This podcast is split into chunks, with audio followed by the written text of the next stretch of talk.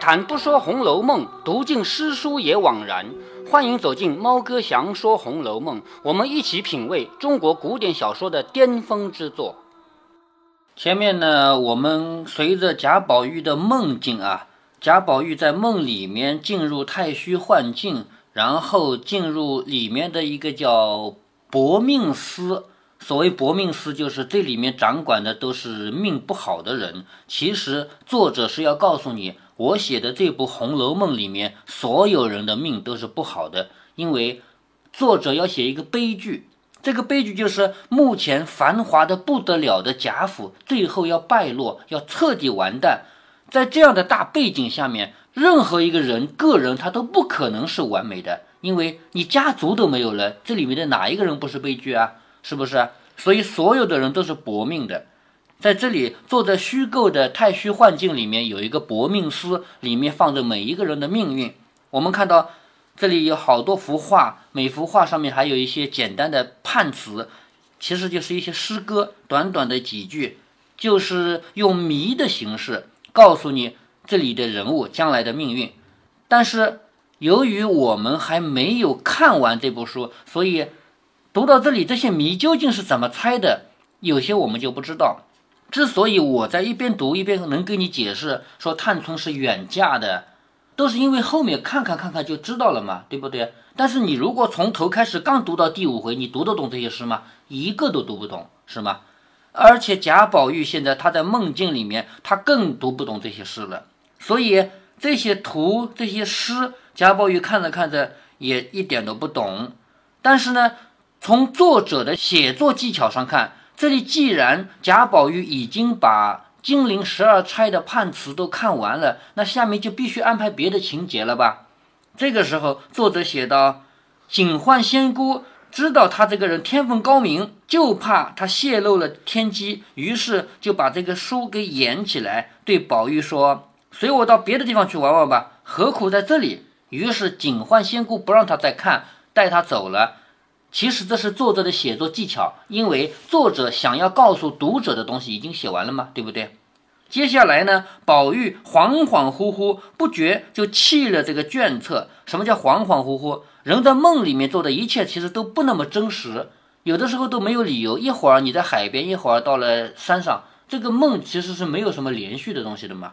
所以恍恍惚惚，不觉就放弃了这些书，又随警幻来到后面。但见珠帘绣幕，好，这个地方的帘呢，这个帘是主要是用来好看的，不是用来挡人的，所以是一颗一颗珠珠串起来的这种帘，它也不能挡蚊子，也不能挡苍蝇，是不是？就是好看。珠帘绣幕，画栋雕檐，这个栋就是房子里的那个木头做的结构，对不对？这个上面画的的屋檐呢是雕刻的，这个我们去北京见多了，这种是不是啊？说不尽那。光摇朱户金铺地，光摇朱户，朱户就是红颜色的门，户不就是门吗？红颜色的门在光的照耀下，这个因为古代的光就是灯光、蜡烛光是摇动的嘛，在这种光照耀下面，你看到这个金铺地，地上铺的金的，很有钱吧？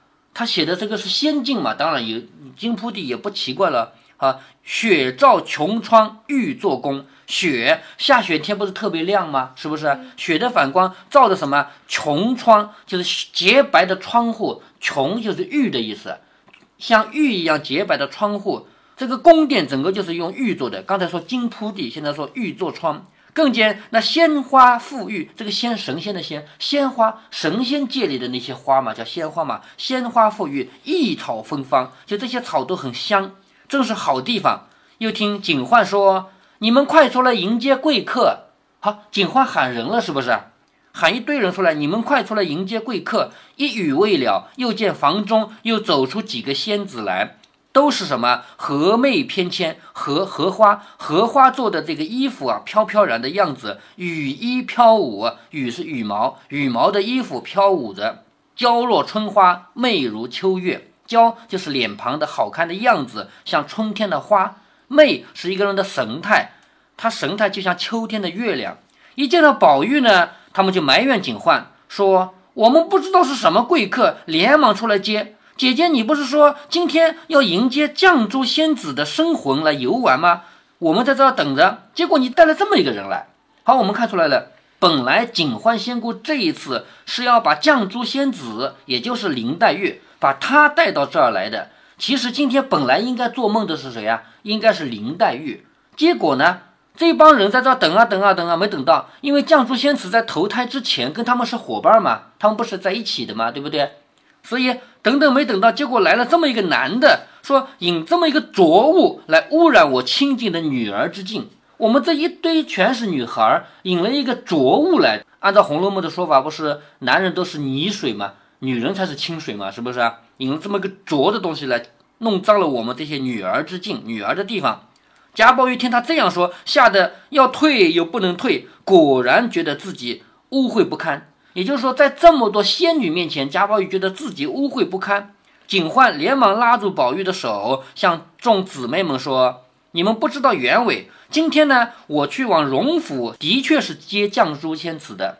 也就是说，今天警幻仙姑到荣国府，的确是要把林黛玉接过来的。结果呢，刚刚走到宁府的时候，恰好遇到了宁荣二公之灵。”古代人不是认为人死了以后灵魂还在吗？只不过他已经不靠在这个身体里面了，对不对啊？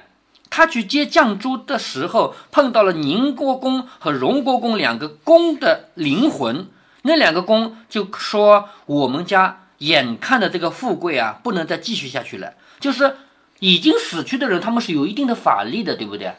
我们贾府再这么下去的话，富贵马上要终结了。”虽然目前活着的人都不知道，但是已经死去的宁国公和荣国公是知道的。所以警幻仙姑去接绛珠草来的路上，先碰到了宁国公和荣国公。这两个人跟警幻仙姑说：“我们贾府的富贵马上就要没有了，马上就要终止了。我们这么多人里面，只有现在的宝玉这一个人，他的秉性比较好，也许可以依托着他。”改变我们家族的这个命运，什么意思呢？宁国公和荣国公认为，我们家如果注定要败落的话，依靠谁可以免掉这个败落的结局呢？就只有靠一个人，靠谁呀？靠贾宝玉。所以他们就求警幻仙姑说：“请你帮个忙，帮我们跟贾宝玉说一下，让他好好的经营咱们这个家，让我们这个家在他的。”努力下，免得将来遭败落。好，我们看到这儿就知道了，为什么做梦的是贾宝玉而不是林黛玉，你知道了吧？嗯，是不是啊？也就是本来做梦的应该是林黛玉，应该是林黛玉梦见自己来到太虚幻境的结果。警幻仙姑要去托梦，要去把林黛玉接过来之前，先碰到宁国公、荣国公。宁国公、荣国公说：“我们家要败落了，希望你帮帮我们的忙。”去把宝玉带过去，教教他，让他以后可以努力的维持我们家的富贵现状，不要让我们家败了。正是由于这个原因，所以警幻仙姑才把贾宝玉带来，才让他看前面薄命司里面的金陵十二钗，明白了吗？前面我们看到。金陵十二钗的这个本子是贾宝玉再三央求才给他看的，其实不是，其实警幻本来就要给他看，为什么？就要通过这个方式暗示你，你一定要知道，你身边的这么多美女啊，将来的命运是很惨的。我告诉你这个结果以后，你可以干什么？你等你醒来以后，你可以去努力的改变啊，你可以让你的家族避免这样的悲剧啊，明白他的意思了吗？嗯。嗯，那为什么呃不直接还还给他？这就叫天机不可泄露嘛，是不是啊？当然，《红楼梦》毕竟是一部小说，你不要用完全现实的这种规则去要求小说，是不是啊？好，但是呢，由于贾宝玉看前面这个图和文字一点儿都不懂，不要说贾宝玉不懂，连我也看不懂，是不是？我是把《红楼梦》后面都翻过来，再回来看前五回，所以哦，原来这句是这个意思啊，才知道的。你说贾宝玉这么一看，怎么可能懂呢？就因为他又不懂，所以接下来警幻仙姑要进一步的提醒贾宝玉，就用什么呢？用十二支曲子，曲子是什么？就是唱歌，唱十二支歌来唱给贾宝玉听。这个十二支曲子就比前面的诗歌要好懂多了，因为歌词总比诗歌好懂嘛，是不是？这样子希望能够点醒贾宝玉，告诉你你家将来歌词一般是白话的，对歌词一般是白话的，所以通过这种方式，希望贾宝玉知道将来你的家族是要有一个难处的，你的家族贾家啊是要败落的。好，我们继续看下去啊。说景焕就跟这么多仙姑说，我之所以带他来，是因为宁荣两公求我带他来，所以呢，我带他来了以后，把他家有关系的那个金陵十二钗正册、副册、右副册给他看，可是他看了还是不懂，怎么办呢？我就只好把他带到这里来，让你们来继续教育他了。说着，拉着宝玉到室内。只闻到一缕幽香，竟不知道是所焚何物。焚就是焚烧，古代的香味只能烧香料来获得。咱们现在香水喷喷是不是啊？古代没有这东西啊。所以贾宝玉一闻这个香味，不知道烧的是什么，反正不是凡间闻到过的香味。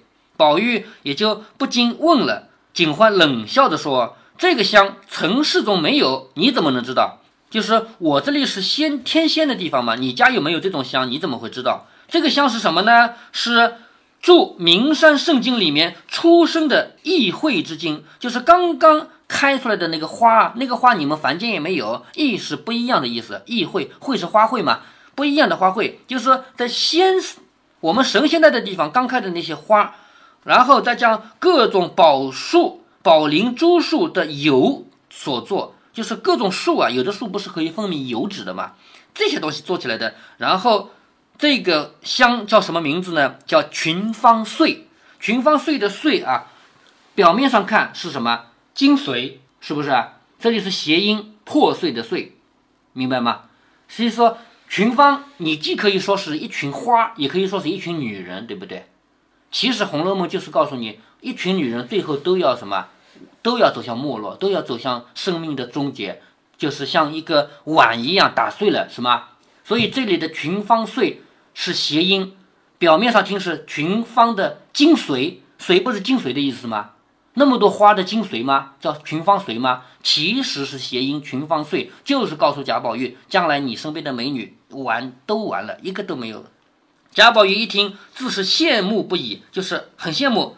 大家入座以后，小丫鬟捧上茶来，好，贾宝玉一看这个茶又特别好，于是又问这是什么茶？景欢说：“这个茶是放春山浅香洞以鲜花林叶上所带的那个素露喷出来的。素露是什么？就是隔天的露水。宿是隔天的意思啊。夜里的露水，就用那个鲜花灵草上面的露水烧出来的。这个茶有名字叫千红一哭，这又是谐音。千红一哭，哭是洞窟的窟，不是说洞里的花吗？是不是？谐音是哭泣的哭，知道吗？”千红，红是什么？红，你可以说它是花，也可以说是女人，对对不对？其实就是告诉贾宝玉，将来所有女人都是一个命运，悲哭嘛，因为命运很惨嘛，是不是啊？所以千红一哭也是谐音。贾宝玉听了，点头赞赏。因看房内是有瑶琴、宝鼎、古画、新诗，也就是说那个摆设的东西，还有挂的画，还有写的诗，无所不有。还有一副对联说：“幽微灵秀地，无可奈何天。”你看这个对联，“幽微灵秀地”就是这个地方是很灵、很秀的，可是无可奈何天。这个天，表面上看起来，这个天怎么叫无可奈何？就是我们的命运是无可奈何的，知道吧？贾宝玉看完了，还是羡慕，又问这些仙姑叫什么名字啊？你看这个名仙姑的名字，一个叫痴梦仙姑，读得懂他这个意思吗？痴梦。就是人痴痴的梦着自己的一种命运啊，或者感情啊，叫痴梦，是不是啊？还有叫钟情大事，什么叫钟情啊？就是深深的爱着一个人叫钟情，是不是？钟情大事，这个明摆着就是做的编出来的，就是说你们将来你们就是情而爱的这样的人，是不是啊？还有一个叫引愁金女，愁是发愁的愁，引愁就是引得人发愁的仙女。那为什么发愁？前面我已经讲过了，就因为你们互相爱来爱去的，所以发愁嘛，对不对？引愁仙女，还有一个叫妒恨菩提，妒恨就是仇和恨是一个意思啊，就是我们因为爱来爱去，所以内心有恨。而这个妒呢，如果说要把一个人从原来不是神的这个状态，让他变成神，让他觉醒，这叫妒。你别忘了那个跛足道人就把甄士隐给妒了，是不是啊？这叫妒。但是这里妒的不是别的，是妒的是恨。也就是说，其实他们还是讲的人的感情这一些。警幻仙姑以及她的这些仙女们，其实都是管人世间的感情的嘛。过了一会儿，有丫鬟又调桌椅，摆设酒馔，就是喝酒的东西摆起来，正是琼浆满饭玻璃盏，玉液浓蒸琥珀杯。琼浆和玉液都是指酒的意思，琼是颜色，浆那个咱们现在的酒，如果是白酒的话，不就像水差不多吗？是不是啊？古代没有白酒啊，因为没有这么好的提炼水平。古代的酒一般都是黄酒，就是咱们家也有黄酒的那个坛子打开了，是不是啊？嗯。黄酒做的好的话，那个黄酒是很粘稠的，所以说它是浆。琼浆和玉液都是酒的意思。琼浆满饭玻璃盏，这个玻璃，记住，古代的玻璃是很值钱的。对了，黄酒是用什么酿的？用大米啊，用玉米啊，谷物啊，山芋啊都可以啊，是粮食都可以做的嘛。说琼浆就是酒，酒装满了玻璃盏，玉液也是酒，酒装满了琥珀杯，琥珀知道的吧？呃，知道。哎，琥珀是很精美的一种东西，就是半透明的，是吧？用它来做杯子，更不用说那个菜有多丰盛了。宝玉闻到这个酒很香，又问这个酒是怎么酒？你看这里又有一个很奇怪的名字。这个酒是用百花之蕊，蕊不就是花蕊、花星星吗？对不对？用百花的花蕊，用万木的枝，用很多树木的枝，再加上什么灵髓之贝，灵是麒麟，麒麟的骨髓，再加贝字动词啊，就用它来进行加工。还有凤乳之曲，这个就是曲，就是我们做酒要放一些东西，这个叫酒曲，用凤的凤凰的乳汁做成的曲酿成的，这个叫万宴同杯。听出这个谐音来了吗？万叶同悲是什么意思？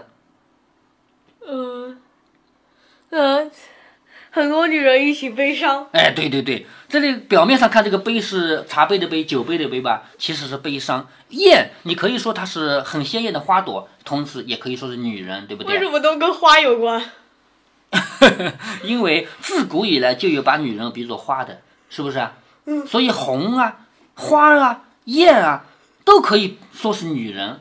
那这里的千红一哭，万艳同悲，群芳碎，都是说你们家的女人将来要完蛋了，是不是这个意思啊？好，宝玉称赏不迭。好，这里嗯，这个酒好，这个茶好，这样，然后就要开始演十二支舞曲了。十二个舞女上来问演什么曲子啊？警欢说就把我们刚刚排练的《红楼梦》十二支曲子演一下吧。他演的曲子就叫《红楼梦》。这本书的书名《红楼梦》虽然当初不叫《红楼梦》，当初叫《石头记》，后来为什么叫《红楼梦》？正是因为在第五回里面演的这个东西就叫《红楼梦》，而这第五回里面演的这么多戏，其实是整个《红楼梦》故事的总纲。我前面一再跟你说，第五回是后面的总纲，是不是啊？所以到最后，整个一本书就变成《红楼梦》，名字就叫《红楼梦》了，是不是啊？警官说：“把我们刚刚排练的《红楼梦》给演一演吧。”于是舞女们答应了，就开始敲着他们的乐器啊，拉着他们的乐器开始唱。才唱了一句，警幻说：“这个句子不像你们凡间的那些戏曲，你估计是听不懂的。”于是就叫人拿过词来，就是戏曲不是也有词歌词的吗？是不是啊？好，把词给了贾宝玉，你一边听一边看吧，这样总能懂了吧？希望贾宝玉干什么？警幻是希望贾宝玉能够看懂，是不是啊？看懂了以后。回将来梦结束了，回到人间以后，你可以努力的去改变自己家族的命运，是不是？所以他命小丫鬟取了《红楼梦》的原稿来给宝玉，宝玉就接下来就一边看着这个原稿，一边听十二支曲子。而这十二支曲子，其实放在小说的角度，就是整个小说的总纲，将要告诉你后面发生的一切一切悲剧，都在这儿写下来了。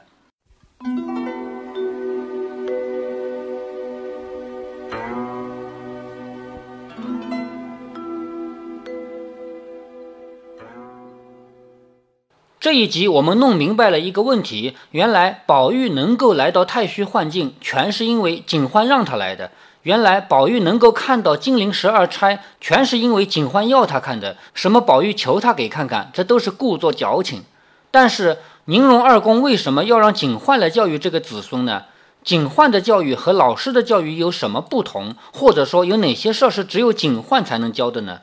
这就涉及到中国古代的一个传统认知了。古人认为，男人都是要为国家社稷而奋斗终生的，男人都是要抛弃杂念的。其中要抛弃的一大杂念就是男女情爱和性爱嘛。所以，谁能够早点从这种泥潭里走出来，谁就可以尽早的担负起家国大计。这种事儿，只有求警幻、求假证那是没有用的。在这一集中，曹雪芹精心编造了好多个名词，有些是仙子的名称，叫痴梦仙姑、钟情大士、隐愁金女、妒恨菩提。最令人叫绝的是秦芳随、千红一哭、万艳同悲。猫哥我自己都不记得我是哪年开始读懂这三个词的，那真叫拍案叫绝啊！下面我们就要进入十二支曲子，感受曹雪芹为我们准备的剧透了。如果您觉得猫哥的读书分享有益有趣，欢迎您点击订阅，这样您将在第一时间收到猫哥的更新提醒。如果您有什么要对猫哥说的，不管是赞还是批评，不管是提建议还是唠唠嗑，欢迎您在节目下方留言。您也可以加猫哥的公众号，四个字“猫哥在线”。您还可以加入猫哥的听友群中，微信群呢，用语音节目没有办法说清，还是 QQ 群方便，群号为八四九九六六八九九。不管加入 QQ 群，还是微信群，还是在节目下留言，还是在公众号留言，您都可以围绕着书中的智慧和读书的乐趣畅所欲言。好，再见。